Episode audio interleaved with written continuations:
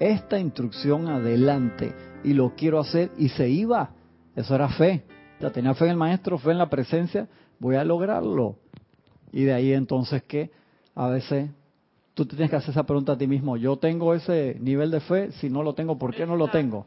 Yo tengo ese nivel de interés, si, no, si la respuesta es no, ¿por qué? ¿Por qué no? ¿Qué es lo que yo quiero?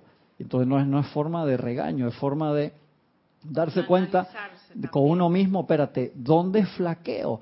Pues si tú puedes tener un cuerpo de fisiculturista, Gaby, pero si el talón de Aquiles o los gemelos se te acalambran todos los días cada vez que vas a hacer una actividad, no eres funcional.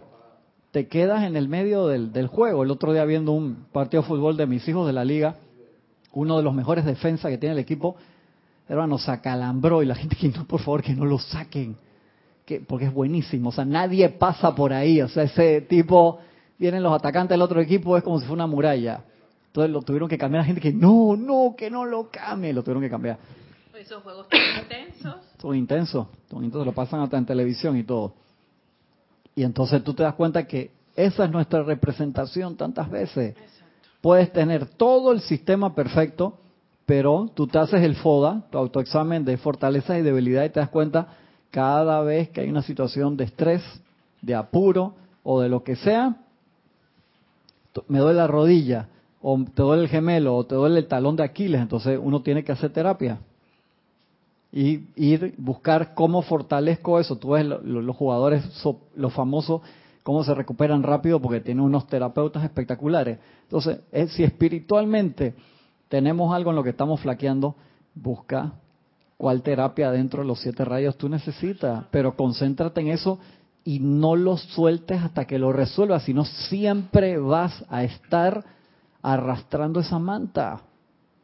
¿Cuánto tiempo? O sea, hazte ese autoexamen de verdad, ser sensato con uno mismo, decir, sabes que a mí esto me interesa, no quiero andar con esa flaqueza ahí, porque es siempre la misma vaina. Me acuerdo una, una señora que venía hace muchos años a la clase, dice, cada vez que yo vengo tú me regañas, digo, pero es que te conozco hace más de 20 años, siempre tienes el mismo problema. El mismo problema. Si tú me cambias los problemas, yo feliz. Qué bueno, porque estás moviendo. Pero cuando tú tienes el mismo problema es que no te moviste en el río, te quedaste en los remolinos, eso ahí del remanso peleando y luz. Es adentro. Porque muchas personas dicen, es que no te mueves afuera, pero es que, y eso es una de las, Adrián está como también confundido con eso. Entonces yo le he dicho que es que no, todo viene generándose de adentro. Claro. Y ahora lo hemos estado hablando por electrones y sabemos que ese flujo, estar consciente del flujo que está saliendo de nosotros a cada segundo, entra cada segundo y sale, ¿dónde lo mando? Yo te entiendo, ¿tú te acuerdas de los juegos de niños en los cumpleaños que a ti te agarraban y te daban vuelta? La piñata. No, no, no, no la piñata, la gallinita ciega o cómo era que le decían y te mandaban para tal lado a veces permitimos que la vida nos haga eso, nos dé vuelta, nos desesperamos, no sabemos dónde carajo movernos. Y de allí que la práctica del regresar a nuestro centro sea sumamente importante. Todos los días, y no te estoy diciendo tienes que meditar tres horas, pero agarra cada rato cinco minutos. Uno a veces puede tener situaciones en la vida que estás en desesperación total. ¿Te acuerdas en Ricardo III? Que le decía, desespera y muere. Si uno se desespera, pierdes todas tus habilidades. Todo, según, no, Ricardo III, era Ricardo III. Pierde, Ricardo II era Bolingbrook, te, tengo que ver, o, primero, viste, tengo que... Uno se, se enreda y tenemos que tener esa práctica rápido, como los drills de emergencia que se hacen en un lugar viene una emergencia de incendio, ponen la alarma y la gente no le hace ni caso. No, es otra práctica. Si tú no te agarras las prácticas en serio, a la hora de la hora, los simulacros, y no lo practicas bien, no te sale de reflejo. No te lo agarras en serio cada otro simulacro. Agarra el simulacro como si fuera de verdad. Porque cuando pasa una emergencia en serio, no te, no te, te congelas, no te mueves. Y de aquí que hemos estado hablando tanto en los últimos años de, como te dicen los maestros, en los tiempos de paz, dedícate profundamente a sostener y magnetizar ese momento inamovible de paz y amor dentro de ti, porque cuando tengas una emergencia, ese no es el momento para ver en qué libro estaba el decreto, No, o sea, te, te tiene que salir solito. Muy, no se había cortado la clase, es que ya habíamos empezado a, a hablar acá con los hermanos. Muchas gracias, hermana, por recordarme. La presencia de Dios Yo Soy mí saluda, reconoce, bendice la presencia de Dios Yo Soy en cada uno de ustedes. Yo estoy aceptando igualmente. Gracias por participar con nosotros en esta su clase de minería espiritual de los sábados a las nueve y media de la mañana, hora de Panamá. Mi nombre es Cristian González y vamos a estar por la siguiente hora compartiendo la enseñanza de los maestros ascendidos. Estamos hoy aquí. No se me vaya el libro. Estamos acá de nuevo en la ley de precipitación. Estamos hablando, perdón, sobre el tema de esa conducción de electrones que lo hemos estado hablando desde enero y hay clases que ustedes a veces me hacen preguntas que las dimos este año las dimos el año pasado y los otros compañeros las han cubierto también grandemente eh, preguntas concernientes a la paz, a la provisión, al manejo de las finanzas. Hay muchas clases que tú pones ah, sobre la precipitación, hay cantidad de, de clases que se han dado este año cuando tú entras al, a YouTube las buscas ahí y te aparecen, te aparecen rápidamente. Entonces les, les, pido que aprovechen esas clases también. A mí no me molesta repetir tema cuando es una pregunta en vivo, pero si ya un hermano habló, hizo un ciclo de 14 clases de eso, es mejor entonces revisar las clases anteriores por pura economía de, la energía, ¿no? Así que no, no se estresen con, con eso, tengan un poquito de paciencia y busquen, hay cantidad de material. ¿Cuántas clases hay en MP3, Lorna? 10.000, seis mil, imagínense, hay seis mil, seis mil clases mínimo de una hora, más las de Jorge que casi todas eran de dos horas, o sea, hay fácilmente, fácilmente unas ocho mil, nueve mil horas de clase. ¿Qué es lo que es? Ocho mil horas de clase. O sea, tenemos, como dice el Mahacho Han, 20 veces más información de la que necesitamos para ascender, pero lo que necesitamos en verdad es concentrarnos en un punto.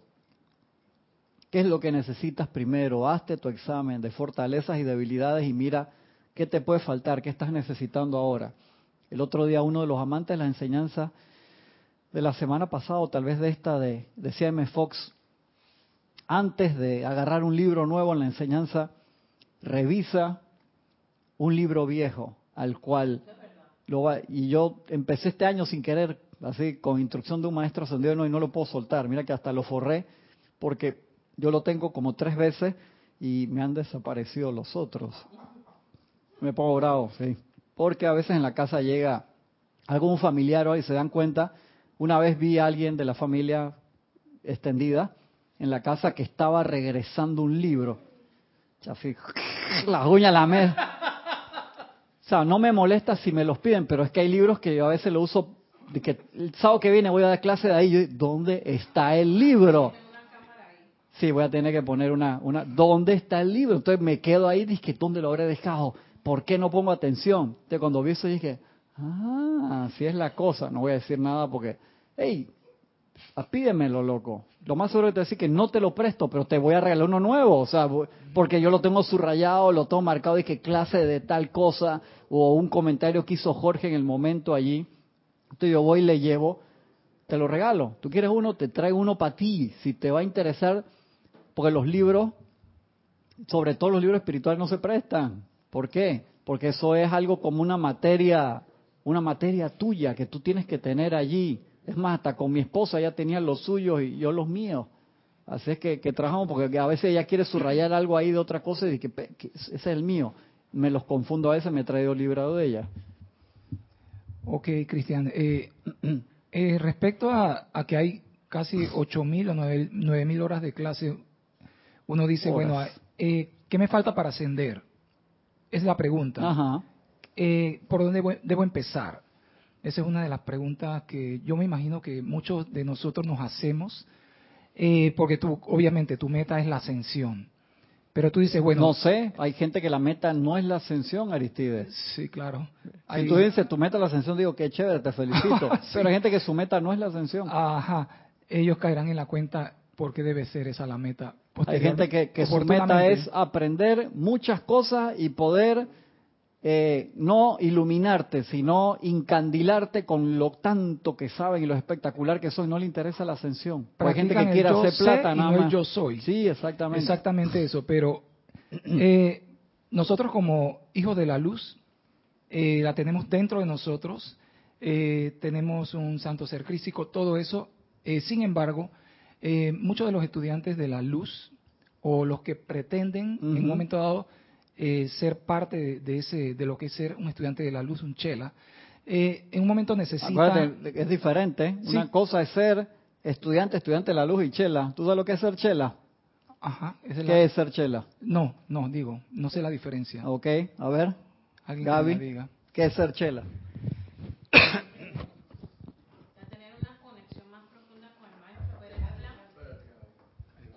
Está apagado a tener una conexión más profunda con el maestro, ver el plan y animar a las personas como cuanto sea posible, o sea, como ver el plan y, difundirlo. Eso es lo que yo entiendo. Acuérdense que todos estos libros están hechos para chelas. La oportunidad de ser estudiante y tener esos libros o acceder a esa información, un privilegio enorme. ¿Por qué? Porque el chela es aquel estudiante que percibió el plan del maestro, o sea, llegó a tener ese momento de iluminación, vio el plan del maestro con el que está trabajando, lo hace suyo. Hay gente que ve el plan y no le interesa hacer el plan del maestro. Tuviste esa elevación espiritual y viste el plan del maestro, ah, mira qué bien, qué interés, está chévere, que le vaya bien. Y no te, sí, en serio, porque llegaste a tener ese momento de iluminación, pero no. El chela es aquel estudiante que percibe el plan del maestro y lo hace suyo. ¿Sabes qué? Yo soy uno con el maestro y trata de entusiasmar a toda la gente con la que contacte en realizar ese plan. Eso es un chela. Entonces, no te hagas autollamar chela si tú no estás en esa parte. O sea, chela no significa chela igual estudiante, no. Y, aparte que también hay chela aprobacionista. Correcto, hay niveles, gracias Francisco. Niveles de chela, chela aprobacionista, chela aceptado, o sea, hay eso lo hemos hecho acá y hemos puesto el tablero y están creo que hasta en las fotos, en las clases viejas de, todo ese punto, cómo uno comienza hasta llegar a la, a la ascensión. Y tú ves que esos chelas aceptados, extremadamente serios, hasta dejan la ascensión de lado y vienen una y otra vez, que eso es un amor divino más allá, o sea, mi conciencia, te soy sincero, yo no llego a entender eso bien. Gente que se le, se te abren las puertas de la ascensión, ven, nos vamos, no. Eso lo hablamos hace un par de clases atrás, ¿te acuerdas? Que es el éxtasis cósmico. O sea, estás en el éxtasis cósmico, no quiero. ¿Por qué? Porque San Germán hizo eso cantidad de veces hasta un momento que, aguanta, ya, ya, ya, ya, ya. No sé cómo le habrán dicho. Lo agarró el gran director divino, no sé quién la ve. Ven para acá, hermano. Dale ya, que te necesitamos de este lado para otra Espérate, que todavía. No. No sé cómo habrá sido. No, no es apego, es, uh, el, es Sí, pero eso, eso, es un amor que, hermano. continuar con un servicio a la humanidad. Tú, tú renuncias a la ascensión porque tú quieres hacer algún servicio aquí en la tierra. No, no, no voy a dar los ejemplos que di ese día para explicar ah, eso, pero después me preguntas por la clase. Pero no es tan fácil. eso que se te abran las puertas del cielo y tú sientes esa éxtasis espiritual y dices, no voy. Yo no lo pienso Hilarión dijo, cuando se le presentó la oportunidad al maestro ascendido Hilarión, dijo, que hermano, yo me conozco, Pablo de Tarso, me voy. Así, ¿ve? O sea, ni miró para atrás, nada. Igual, Sí, igual que nada, Perla, Bob, o sea, Rex. Rex, se le abrió la puerta al gran director divino, así, si ustedes entran, ya Bob había entrado, hermano. O sea, no terminó de hablar el gran director divino que correcto, dije, sí, que vamos, más se fue, aguanta, o sea, ya no terminó de decirle lo que era. Ustedes del discurso van a tener, no, se ya había cruzado Bob hace rato. también, ¿no? Y ahí está mi libro, ahí está mi libro, ahí está mi tesis. ¿Qué tesis? Que no, nada, no, si búsquenla por allá, yo me fui. Eso es no sé, o sea, yo no te voy a decir que una cosa es buena ni mala, o sea, es qué es lo que tú quieres. Y él vio la oportunidad de servir del otro lado. Ellos trabajan es en la magnetización de rayos cósmicos para dirigirlo a la Tierra. Esa es otra de, los siete, perdón, de, acá, de los siete caminos que tú puedes elegir Cuando asciendes en servicio, ellos se fueron por la lo que es la magnetización de rayos cósmicos, eso es otra línea. Ellos están trabajando en eso y vinieron a dar sus discursos y, y sus cosas también. Así que eso es extremadamente espectacular. Pero pensemos en nuestro servicio en los siguientes planos, no estemos allá. Vamos a concentrarnos ahora en el servicio que podemos prestar cuando estemos acá. Y uno de los servicios es poder magnetizar toda esta radiación, trabajar a través de campos de fuerza, que como les estuvimos hablando creo que el, jueves, que fue el, día de los 30 años del grupo, gracias a mi hermana Lorna que me dio la oportunidad de hacer el ceremonial con ella, me encantó. Y estuvimos comentando eso un poquito, hay grupos que a veces tienen 10, 20 años o 30 de, estar unidos y se dedican a la parte de la enseñanza y eso está bien, pero el Mahacho Han nos enseña que tú no tienes que tener esa cantidad de años, tú formas un grupito que ya un grupo comienza con dos personas, ya eso es un grupo, y tú puedes aprender a magnetizar, a conformar un campo de fuerza, y los campos de fuerza son sumamente importantes. O el Mahacho Han dice, cuando un campo de fuerza empieza a funcionar bien, las bendiciones que trae para ese lugar son enormes y ellos están sumamente interesados en que cada ciudad tenga un campo de fuerza, aunque sea de dos personas, porque no es y jamás será la cantidad. Es la calidad. El grupo de Filadelfia eran cinco personas solamente. Y el Puente de la Libertad te denota los logros de esa gente. Lograron que cientos de miles de niños que iban a nacer con, con, problemas nacieran con cuerpos perfectos, pararon volcanes, pararon tormentas, están todos toda la gente, todos los logros que, que manifestaron. Cinco personas de ese grupo que tenían ese, esa habilidad. Y eran personas normales que tenían que comer, dormir, comer y descomer, como decía Jorge. Tenían todas sus actividades, tenían sus cosas familiares también y sacaban el tiempo, la dedicación y el nivel de pureza para hacerlo bien. Igual que la transmisión de la llama que liberó a Sanat Kumara, hablando con Werner, se sacó el cálculo, dice, no fueron más de 150 personas en todo el mundo que lograron eso. O sea, no fueron, que uno siempre pregunta, uy, ¿cuánta gente hizo esa transmisión de la llama? Yo pensaba que había sido de dos millones de personas atrás del mundo. No. Una cosa así. O sea, fuera un grupo, que había gente aquí, allá, que esto, que el otro. Entonces es el nivel de calidad, de concentración, y eso es lo que uno debe trabajar de ser mejor para poder lograr esas cosas. Una pregunta, para cuando fue la primera transmisión de la llama, ya las actividades de la Gran Hermandad Blanca no contan con millones de adeptos. Sí, sí, yo creo que sí, sí contaban igual con muchísima gente, pero acuérdate que cuando tú dices, yo me acuerdo una vez comentando con alguien, me decía, acá en Estados Unidos el grupo nos queda a dos horas de, distancia en el tráfico, el otro lado acá, que esto y que el otro. O sea, siempre la gente me decía, nosotros tenemos I have five problems, me decía el Señor. Uno de 14 años, uno de 2, o sea, me, decía la edad de todos sus niños. O sea, claro, o sea, que todo el mundo tiene sus actividades familiares, su vida, y los que quieren hacer esto es porque de verdad quieren estar acá. Estoy seguro que tú tenías otra cosa, otra cosa, otra cosa, otra cosa. Cada uno y todos los que están del otro lado también. Tú das de tu tiempo y de tu amor cuando entiendes realmente algo y aportas esa energía allí. Eso es importante. De allí que la pregunta, ¿qué es lo que yo quiero? Es una pregunta que uno se hace todos los días.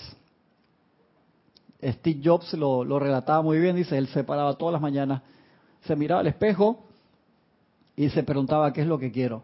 Dice, si a esa pregunta empieza a cambiar o empiezo a titubear de vez en cuando y no estoy convencido, cambio de actividad. Y eso se llama pureza. O sea, cosas obligadas no las puedes hacer. Tú empiezas a hacer cosas obligadas no funciona. Tiene que ser algo donde tú pongas alma, vida y corazón. Y de allí que el tema de la clase de hoy se llama convirtiéndonos en un chela de la hueste ascendida. Así es, una clase del maestro ascendido San Germain, que está acá en este libro, La ley de precipitación. Dice, su conciencia corporal los ha gobernado tanto tiempo que al yo soy en el centro, dentro, dentro de esa llama del corazón, no se le ha permitido el control consciente de su energía. Sus pensamientos y sentimientos deben ser centros radiantes, positivos, positivos, positivos, en el conocimiento de la maestría de la presencia yo soy. En el conocimiento de la presencia de los ángeles, los maestros, los devas y los poderes de la luz. En el conocimiento de que en realidad no existe limitación que pueda oponérsele al poder de su luz. Y con esa frase te puedes quedar varias clases. Oh, en el conocimiento de que no existe la mala salud, en el conocimiento de que no existe la angustia, la desintegración ni la muerte. Todo eso se presenta porque a nivel mundial la seguimos magnetizando. Tú te das cuenta cuando los seres liberados nos ven, dice, nosotros pasamos a través de eso, cometimos esos mismos errores. Gracias Padre, utilizamos las disciplinas como dicen los maestros, hey, les estamos dando a través de la actividad yo soy, a través del puente de la libertad, exactamente las mismas prácticas que nosotros realizamos para poder liberarnos y lograr la ascensión. Exactamente lo mismo, o sea, ya no tienes que irte a través de algo enredado, de algo oculto o algo que tiene errores a propósito para que te ilumines. No, te estamos dando la enseñanza exactamente como nosotros la utilizamos para que puedas lograr la ascensión y liberarte de toda atadura. Depende de ti. Y tú sabes que es un privilegio porque ya las otras creencias religiosas tienen esos libros que han pasado de mano en mano durante miles de años. Y no voy a mencionar una, pueden ser muchas. Y ellos se tomaron el tiempo de venir y hacer lo mismo que hicieron hace muchos años y, clarificarnos muchas cosas que nosotros no entendíamos con esa enseñanza que ya venía en cierta manera ya contaminada de tanta interpretación. No era, contaminado, era simplemente que existía ley oculta hasta 1930, después se liberó esa actividad, o sea, la regla era de que tú tuvieras, esa regla se impuso por nuestra propia desobediencia de la luz, acuérdate de eso. Esa regla no fue castigo, fue, te separaste no de un día para el otro, te separaste paulatinamente de la luz. Te fuiste olvidando, fuiste olvidando de la luz.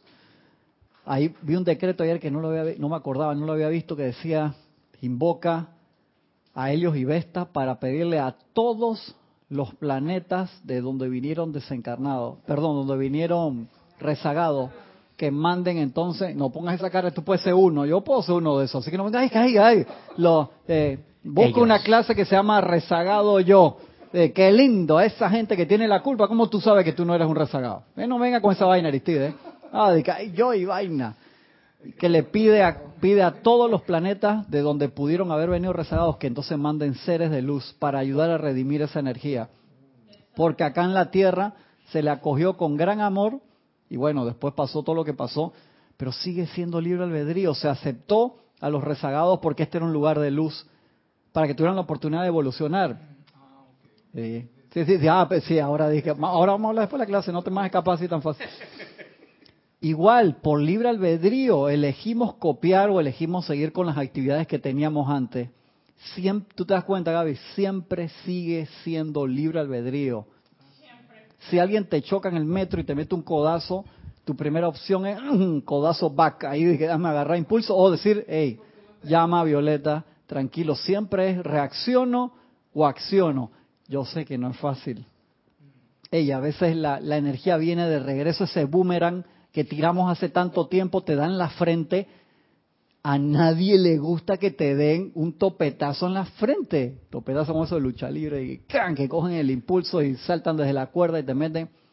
Y eso lo enviamos nosotros adelante. Entonces, una cosa es tengamos paciencia con nosotros mismos. Primero nos tenemos que autoperdonar cuando caemos en cuenta que nosotros emitimos esa radiación. Hay que invocar esa ley del perdón. Perdónate a ti mismo, tranquilo, no lo sigas haciendo, pero seguir adelante en felicidad. No, no te quedes amarrado a un error de que, ¿sabes que No voy a poder seguir porque una vez cometí ese error. Suelta, let go, agarra la espada y estuvimos practicando la semana pasada, corta y libera. Si necesitas agarrarla con las dos manos, tú, tú, córtala con las dos manos como quiera, pero dale con impulso. Y también sentirse a la dignidad de la, enseñanza, dije, no preguntarse por qué nací en un país de tercer mundo, cuarto mundo. Yo debería ir en Escandinavia, donde ya hay un socialismo perfecto. ¿Ah? ¿Por qué estoy aquí? Tú pediste venir acá. Claro. Tú pediste venir acá porque tu luz podía colaborar para ayudar y también ibas a tener experiencias que te iban a ayudar en esa redención. Esas son las oportunidades que siempre tenemos. Y a veces te cambias por otro lado y en ese otro lado también vas a tener esas oportunidades. Eso es como que va a hablar el cabinero, no es un mensaje de ningún lado. Me da la impresión. Acertaste. es, es, el mismo el mismo asunto, digo yo, que como, como estar en un colegio que las, las estructuras quizás se, se están viniendo abajo, derrumbando, pero tienen los mejores profesores, hermano. Que estar, ¿de qué vale estar en un colegio con todas las estructuras, aire acondicionado y todo lo demás, y la enseñanza es mediocre para abajo? Entonces, y ni tanto, hermano, porque este país es bendecido. Podemos ser tercero, cuarto, quinto, pero en el tercero, cuarto, quinto mundista que somos, tenemos metro, tenemos circulación de moneda legal de, de buen valor, tenemos, hey, este país bendito sea el Señor, hay abundancia de todo. ¿Te das cuenta, Roberto, que eso aplicándolo a nuestra vida espiritual, tú puedes haber nacido, como dice Francisco, allá en Escandinavia, ¿dónde es que el socialismo perfecto que tú dices? No Noruega, Suecia. Y tú puedes elegir... No, más que Alemania, mucho y tú más puedes, elegir, elegir, elegir, ¿verdad? O tú puedes nacer en el más pobre del mundo y puedes decidir ser feliz y servir. Entonces, aprovechar la mejor oportunidad. Pero eso se, uno tiene que invocarlo adentro hacia afuera, que es lo que quiero decir. No estoy diciendo que no hagas esfuerzos externos. Lo que estoy diciendo es que el esfuerzo tiene que empezar de adentro hacia afuera. Si no, todo lo demás vas contra la subida.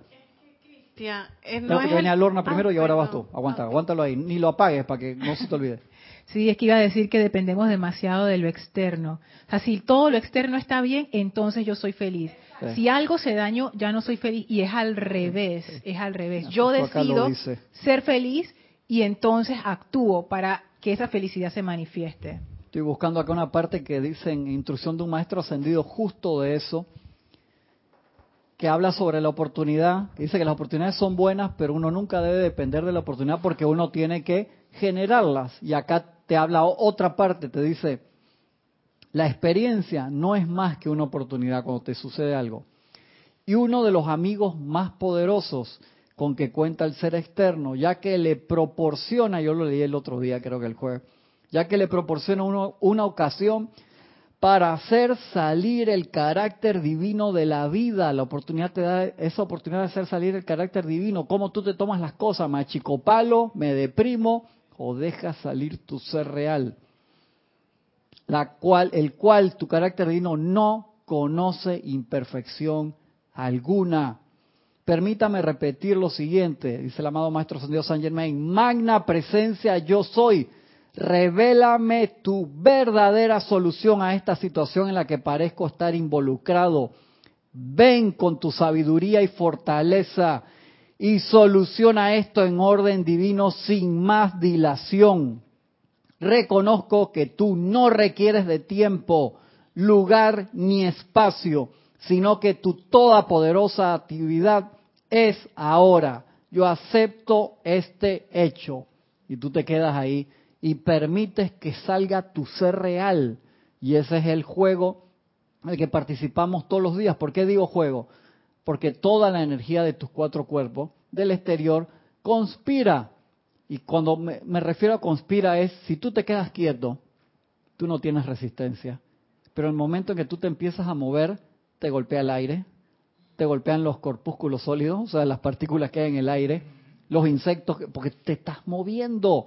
Si tú decides permanecer con una de las primeras leyes, cualquier objeto que no recibe ningún estímulo eh, permanece en, estado, en reposo, estático totalmente, tú mismo tienes que incentivar ese movimiento. Y voy para adelante. Y cuando voy para adelante sé que entonces me voy a mover de 5 kilómetros por hora a 50, me pongo mi casco, me moto me monto en mi moto, en mi automóvil o lo que sea, subo la ventana, prendo el aire acondicionado, si voy a ir cada vez más rápido, eh, invoco mi protección cada día, cada día nos vamos a mover, cada día tenemos que invocar el tubo de luz blanca incandescente, el pilar de fuego violeta, el regalo que nos da el arcángel Miguel y la señora Fe de una copia de su armadura, no utilizamos las herramientas que nos dan. Entonces no, mejor me quedo en la casa y no salgo, ni física, ni etérica, ni emocional no aprendes, ¿verdad? Te quedas ahí, entonces llega un momento que te caen todas las materias pendientes, sales a la puerta de la casa y ¿verdad? Por no haber querido manifestar en un horario básico, un ejemplo, de 8 a 5 tus materias diarias. No, dejé todo para después. Entonces cuando sale, te cae todas las cosas de una sola vez. Pues tú las pediste, eso no es castigo.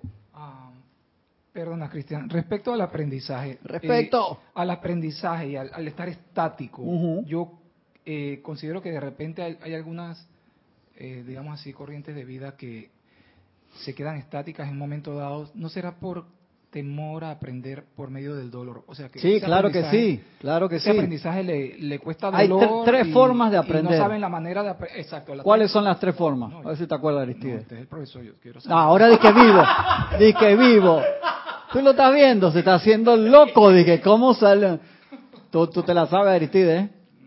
Acuérdate, acuérdate. Para ver, de, la, de las tres formas básicas de aprender, Gisela, que está ahí calladita para que no se me duerma. Ella ya está, es una chela. Silencio, hombre. Está terco, le viene su clase ahora y está hablando ahí. Dame para tirártelo de nuevo ahora, sí. Está viendo acá.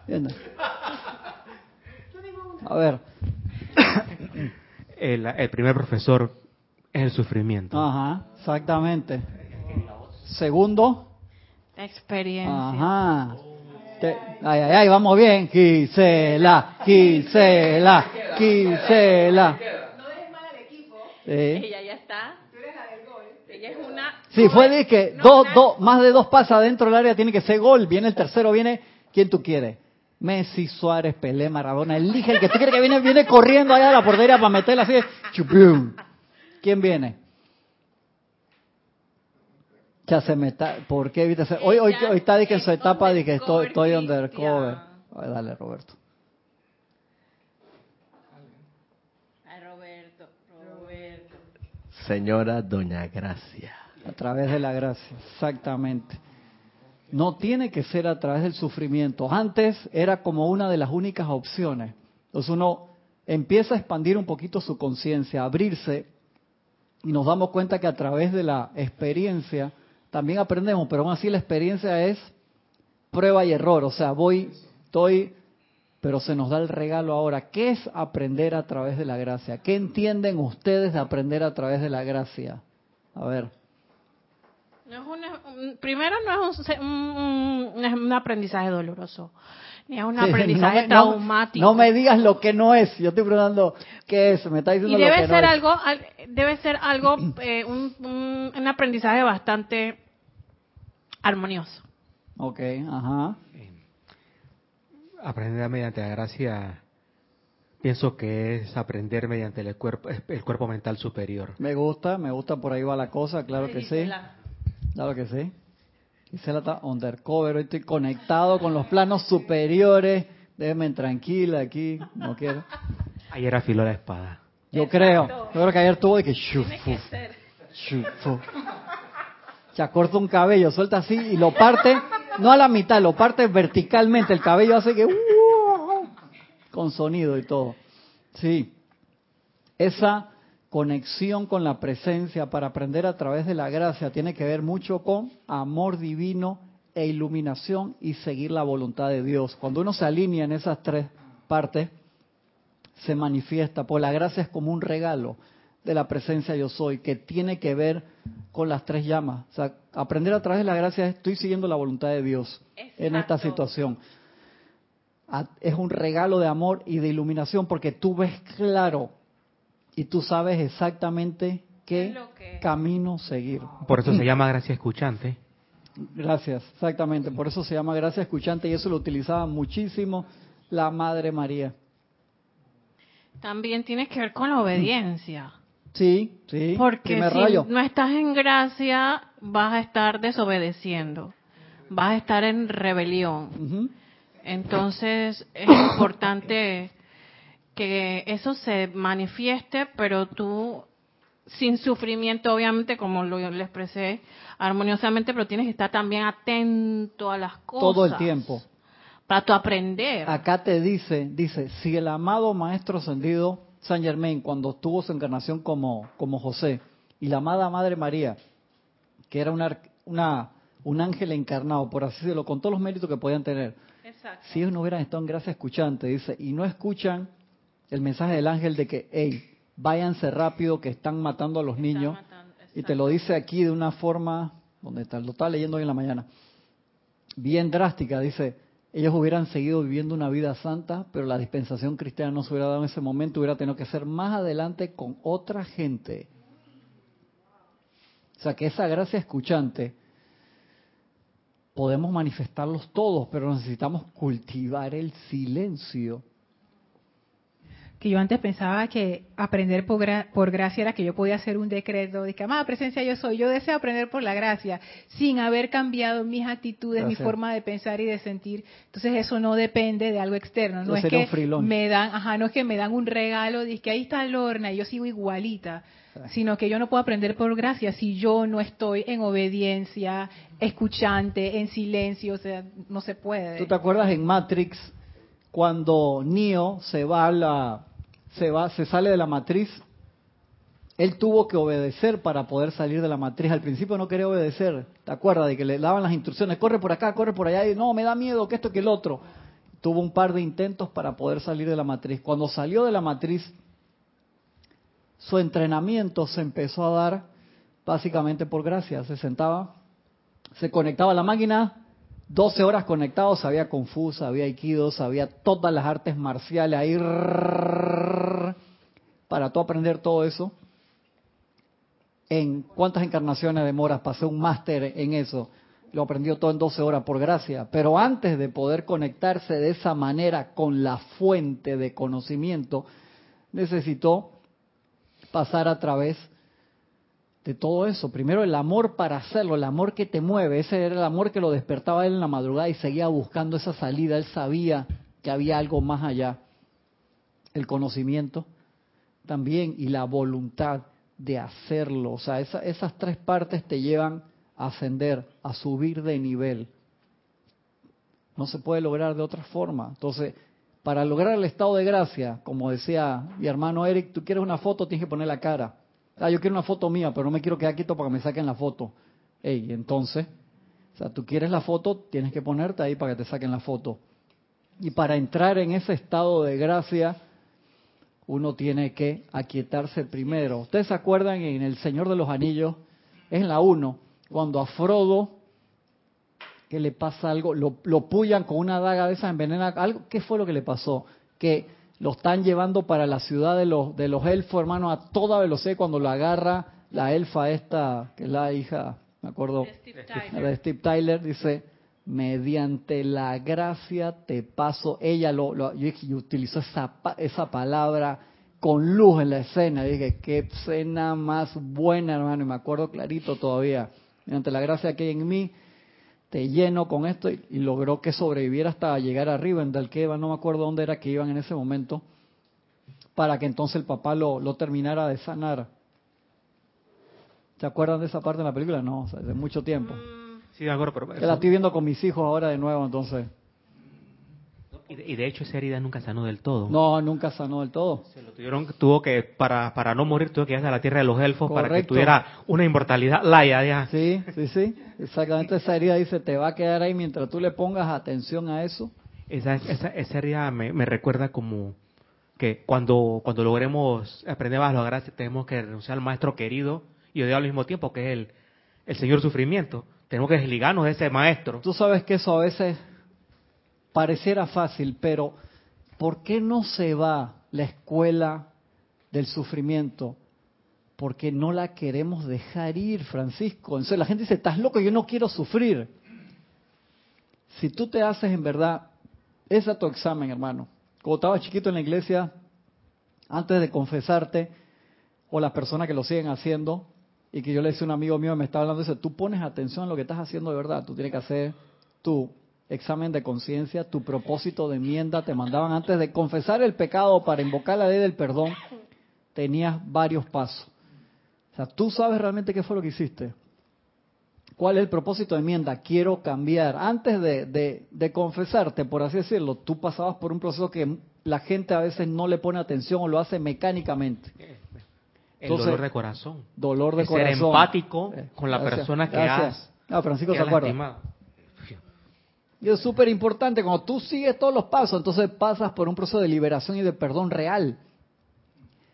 Y muchas veces nosotros no queremos soltar el sufrimiento, Aristide. Entonces preferimos autocastigarnos, eso, metí la pata, me lo merezco. Tú dices, no, que te invocas la ley del perdón y te haces todos los decretos del libro de decreto la llama violeta, todos los que hay. No van a servir si tú no quieres soltar, porque el soltar es la primera premisa. Igual que te digo, tú te puedes comprar un Ferrari espectacular, Lamborghini nuevo, eso lindísimo, que le conté que hace un par de meses vi un señor en, en un, en un semáforo con un Lamborghini, con una mujer muy guapa, un señor así como de 70 años, con una mujer no de 70 en un Lamborghini. Yo no diría eso. No seas así. Y tiene que hacer el upgrade, Sugar Daddy. Se le... Suena mejor, pero igual. Se, se la pagaba. Se la pagaba. Se la pagaba en el cruce. No, no, lo, no, lo, no lo agarraba bien. Eh, ¿no será que no será que no sabemos cómo soltar el sufrimiento o de repente no sabes, hey, ven acá, ¿cómo lo vas a soltar si no te estás iluminando? Tienes que iluminarte, tienes que usar el discernimiento. ¿Cómo, ¿cómo hago para iluminarme?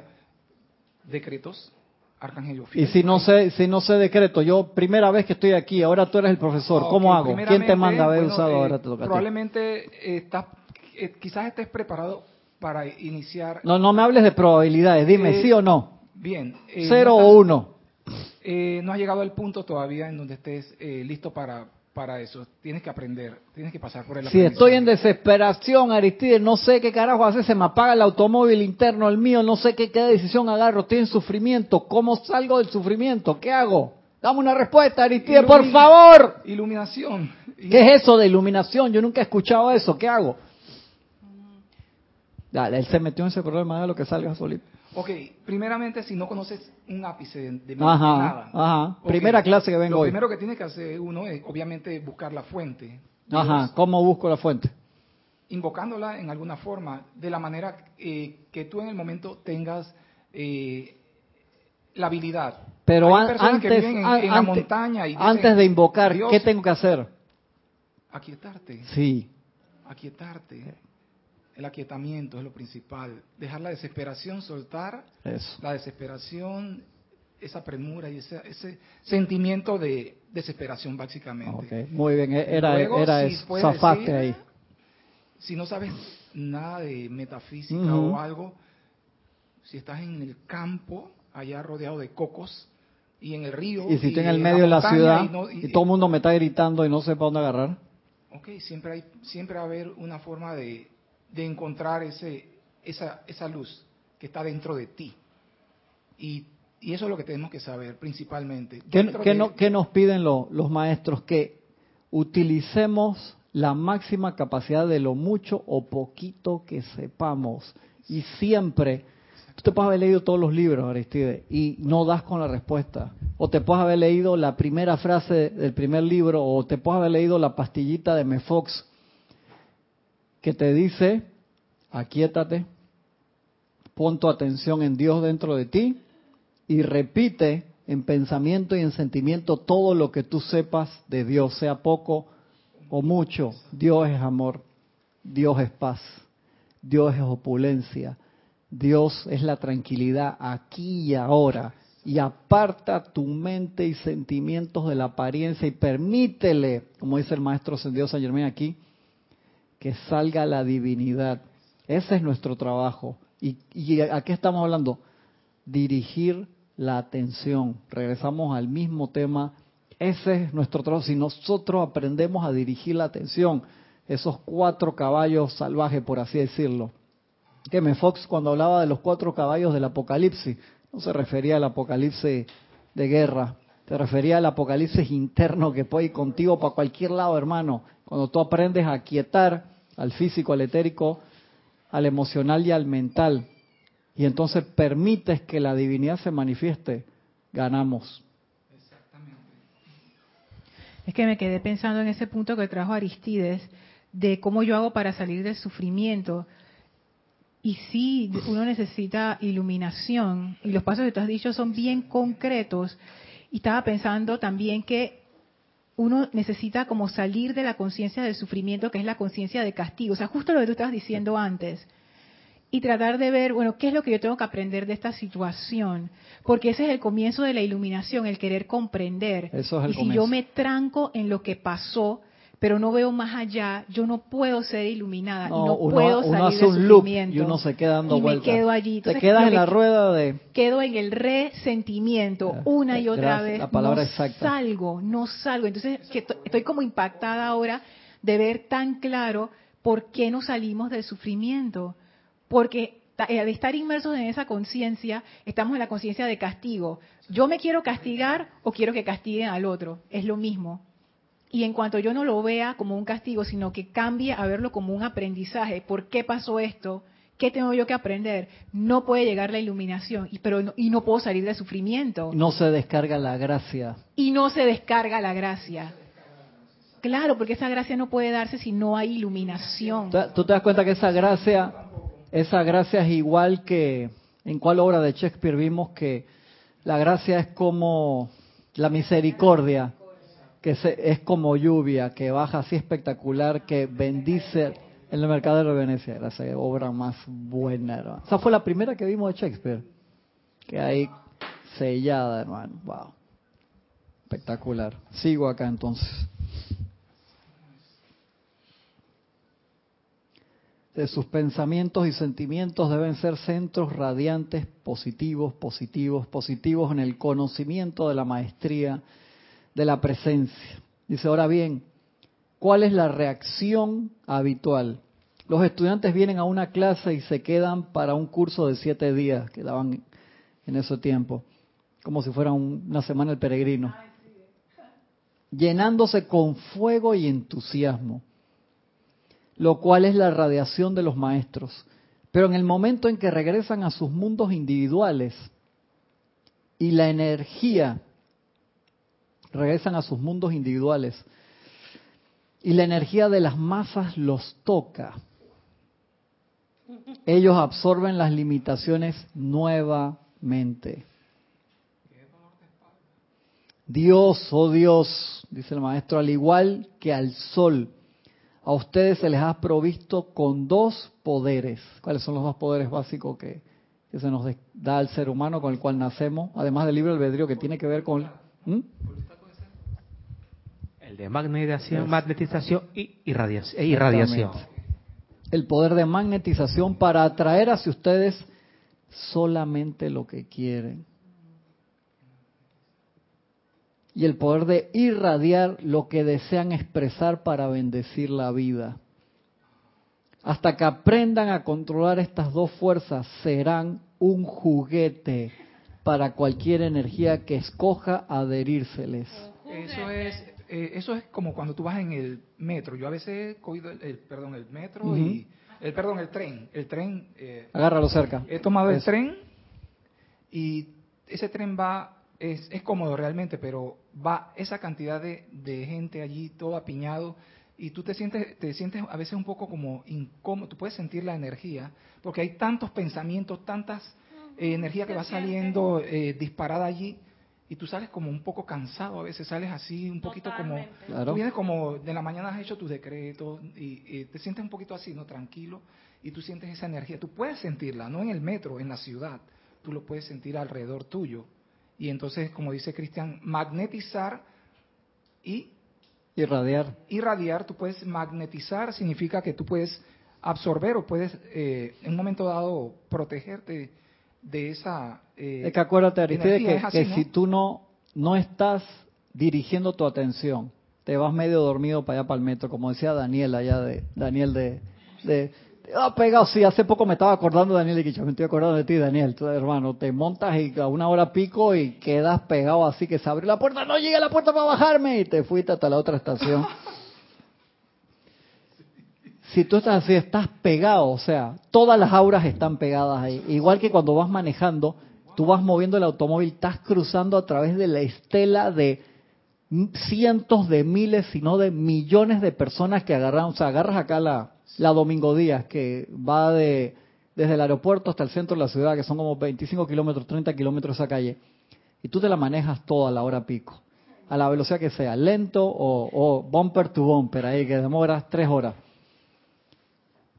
Estás cruzando el aura de todo el mundo. En el metro no solamente estás cruzando el aura de todos con los que estás pegado, sino que el metro se va moviendo y va cruzando la estela que dejaron toda la gente que lo usó ese día. Es así. Es así. Entonces, si tú no eres positivo, positivo es que tú estás ta, ta, ta, irradiando, tú y bendiciendo. Si tú eres positivo, o sea, si tú tienes la manguera abierta mandando, nada puede entrar por el chorro. Pero si tú estás negativo, estás absorbiendo todo lo que hay, se te va a pegar una cantidad de... Sí, eso, eso es la efluvia. Abre para el micrófono. Y no, y no es nada más. se están peleando el micrófono aquí. que es una cosa tan real. Eso viene siendo la efluvia que está alrededor en la atmósfera de la Tierra, se va generando y acumulando. Y eso es algo que obviamente... Eh, Todos quieren hablar de la efluvia. Hay que, Roberto también. Ir eliminando esa efluvia, ¿verdad? aquí. Ya tengo el tino de exactito. Ahí. Estamos hablando de la efluvia, quedamos en la efluvia. Eh, acumulándose en la atmósfera. Wow, ¿Hasta dónde? ¿Hasta dónde la atmósfera está la efluvia? espérate, eso es un, no, no me acuerdo la cantidad de... ¿Cuánto? Kilómetros. Dos metros, ojalá fuera dos, metros. Entonces, ¿quién, quién, limpia la, eh, hablando de eso, creo que es el arcángel Miguel que nos ayuda con eso, ¿no? A limpiar la, la efluvia. Que ¿Hasta dónde? ¿Hasta oh, dónde está la efluvia? Tanto alquitrán por todos lados. Oh, son, son 3.000 metros. Sí poco más de 3.000 metros. Entonces, o sea, decir que vivo en un edificio alto, no, tiene que ser muy alto. El edificio más alto creo que está en Dubái, vive 900 metros ahora mismo. ¿Qué todavía se queda cortito? Exactamente. O sea, en buen panameño la efluvia viene siendo lo que llamamos el, alquitrán. Vamos regando alquitrán por allí. Vamos regando alquitrán. Seamos sensatos, seamos sensatos nosotros mismos en tu día promedio. Ni siquiera estoy hablando un día que tuviste problemas en el trabajo o tuviste una apariencia de salud que apenas te duele la puntita del dedo ya te, te, atraca cualquier pensamiento o sentimiento discordante. Contabiliza. Ahí le mandé a otras personas que pidieron la gráfica la atención esta semana. Contabiliza, siente, gracias a todos los que mandaron saludos de los 30 años de aniversario, gente que mandó videos espectaculares, gracias, qué lindo. Y no, se pidieron, no fue como para los 18 años que te acuerdo que los pedimos para ponerlo en el video que hicimos, que fueron espontáneos, gente que se tomó ese tiempo. Muchas, muchas bendiciones para ustedes, gracias de verdad. Entonces, si uno en tu día normal, es que te das cuenta que eso es como el atleta que tiene talento. Acá todos son, los que están acá y los que están del otro lado son eh, atletas talentosos en la luz pero la disciplina mata talento, como decía, que billetera mata galán, que dice Francisco. Ese es un, chiste acá de, Francisco. El, la práctica mata el talento, tú puedes ser súper talentoso, pero si no lo utilizas, entonces hay gente que llega más lejos es por disciplina, disciplina es amor, es lo que está a la entrada al templo de, de Serapis. Sé sensato contigo mismo antes de quejarte con la vida. ¿Qué tan disciplinado soy en la luz? Es ahí cuando se habla de que todos podemos alcanzarlo. O sea, no de que, ay, es el más talentoso, él es el elegido no, y no los hay, demás no, no, no, no, no son para eso porque no tienen el talento de fulanito o no tienen las capacidades de fulanito. Pero si la persona se pone, dale, que dale todos los días y la otra persona se confía porque es talentosa. correcto. Puede hasta superar los talentos que él innatamente tiene. Me encantó hace poquito en la estaba era la entrega de botín de oro, balón de oro, hace un par de semanas atrás, Roberto se va a acordar. Estaba Cristiano Ronaldo, estaba Messi, no sé quién se lo ganó. Se lo ganó el defensa, no me acuerdo. Y es que sea, era del, de Holanda, perdón que no me acuerdo el nombre. Se lo ganó un defensa, el tipo, y Cristiano y Messi, dije, hermano, tú te lo mereces, porque ese tipo, o sea, se tiene que aguantar a estos dos genios de fútbol. Se lo dieron a un defensa. Dije, che, ese man tiene que ser el verdadero defensa. Y me dice Fabián Guadera, me dice, dije, papá, ese tipo es espectacular jugando. Sí, sí. Sí, Puyol era buenísimo con su pelo. Entonces, ser a ese nivel, te das cuenta, eso es, tú normalmente ves, ah, qué bien juega Suárez, o qué bien juega esto, o qué bien juega Messi, o qué bien juega no sé quién, o qué bien juega. Y los que están del otro lado, hermano, para aguantarse a esta, a esta gente, de cuando tú jugabas fútbol, si no, no quiero saber. No, no quiero saber. No quiero saber. Te la corté ahí, pobrecita. Ah. Era con una emoción. Dale, dale. Era de un de una historia de un panameño que jugó en Uruguay. Ajá, de Delhi, de los cuales de los hermanos. No, se llamaba el Pistolero Garcés. Ajá, el Pistolero. Jugó en Nacional, en Peñal, ¿qué equipo jugó? No me acuerdo. Él, él jugó con Suárez. Cuando Suárez, no era nadie. Entonces dice que él era tan bueno que Suárez lo admiraba a él. Mira qué chévere. Mira qué chévere. Y que ya lo estaban viendo para que se fuera a jugar a España. Le ofrecieron, porque el, tipo se estaba perfilando como que era clase A, un jugadorazo. Pero ¿qué sucedió? Se fue por el mal camino. La delincuencia. Increíble. Problemas personales. Votó el talento. Y votó el talento. Y Suárez, mira dónde llegó.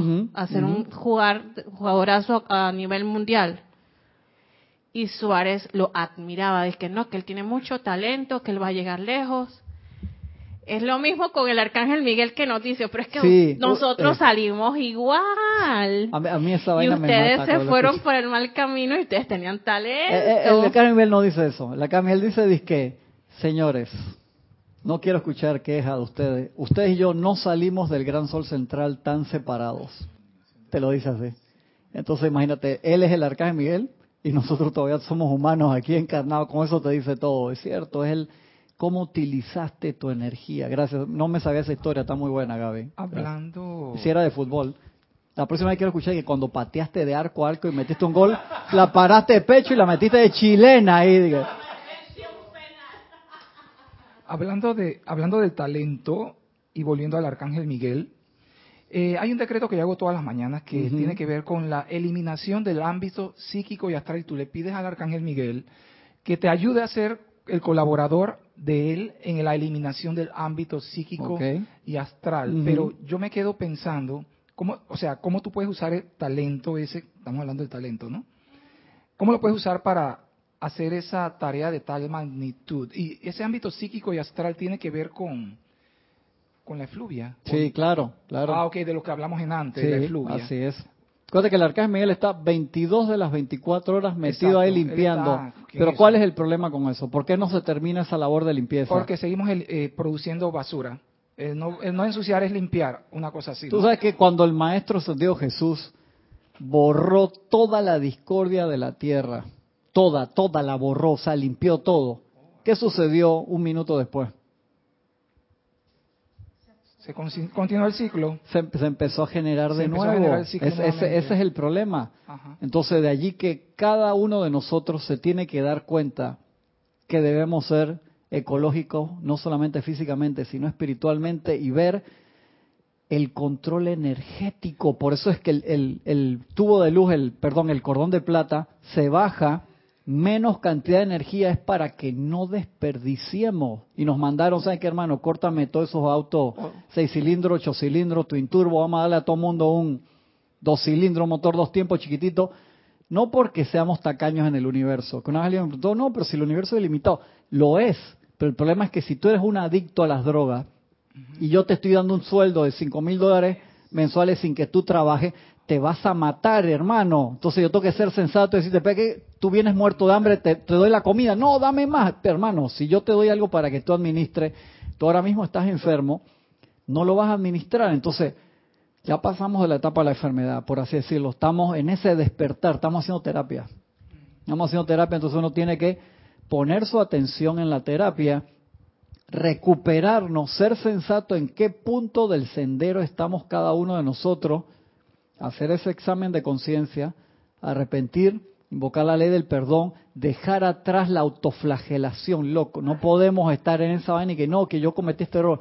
Deja eso. Pide perdón si tienes que pedir perdón. Invoca la ley del perdón. Perdónate a ti mismo primero y sigue adelante. Vengo acá y acá y nos vamos, pues ya estoy pasado de la hora.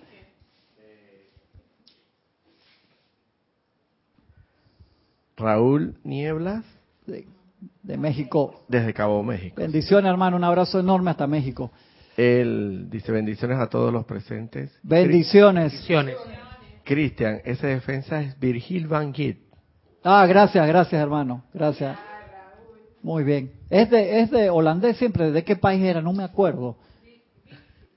Sí. Sí, no te preocupes. Muchas gracias por contestar. Sí, me pareció espectacular eso. Me llama la atención que muchas personas que están calificadas de negacionistas de el cambio dicen al, al público, no te preocupes mucho por, por, por ahorrar, por no contaminar, si las corporaciones son las que ensucian más y los megagobiernos grandotes y la superpotencia. ¿Cómo te quitan, cómo, cómo uno, cómo uno Tú- hace tú sigues autoindulgencia? ensuciando. Tú sigues ensuciando. Y gente muy seria que tiene millones de, Ahora nos- de nosotros seguidores en las redes sociales. no podemos depender de afuera y que cambien las corporaciones si no cambiamos nosotros. Eso es bien importante. Pero, y sea como sea, esa megacorporación llega, tú eres consumidor final de su producto y eso te es. ata. Así mismo Y es. tú quieres comprender que es el plano psíquico, esa, ese- esa conexión que Sí. tenemos con ellos. Todos conformamos uno. Claro. Somos uno acá arriba y somos uno en la luz y somos uno acá en la apariencia. Por eso es que uno tiene que ser un, en todo lo que uno haga, tiene que ser un consumidor educado. Como ese es el, el, el lema de acá de lo que era clicar. ¿Cómo la se llama ahora? A. Codeco dice que un consumidor educado tiene poder. Claro, tú eliges dónde pones tu dinero, tú eliges dónde tú pones tu energía. Vamos a dejarlo ahí hasta la semana que viene. Agradezco un montón los hermanos que están de este lado y los hermanos que están del otro lado, con la ayuda de la presencia yo soy. Nos vemos la semana que viene. Ilimitadas bendiciones a todos.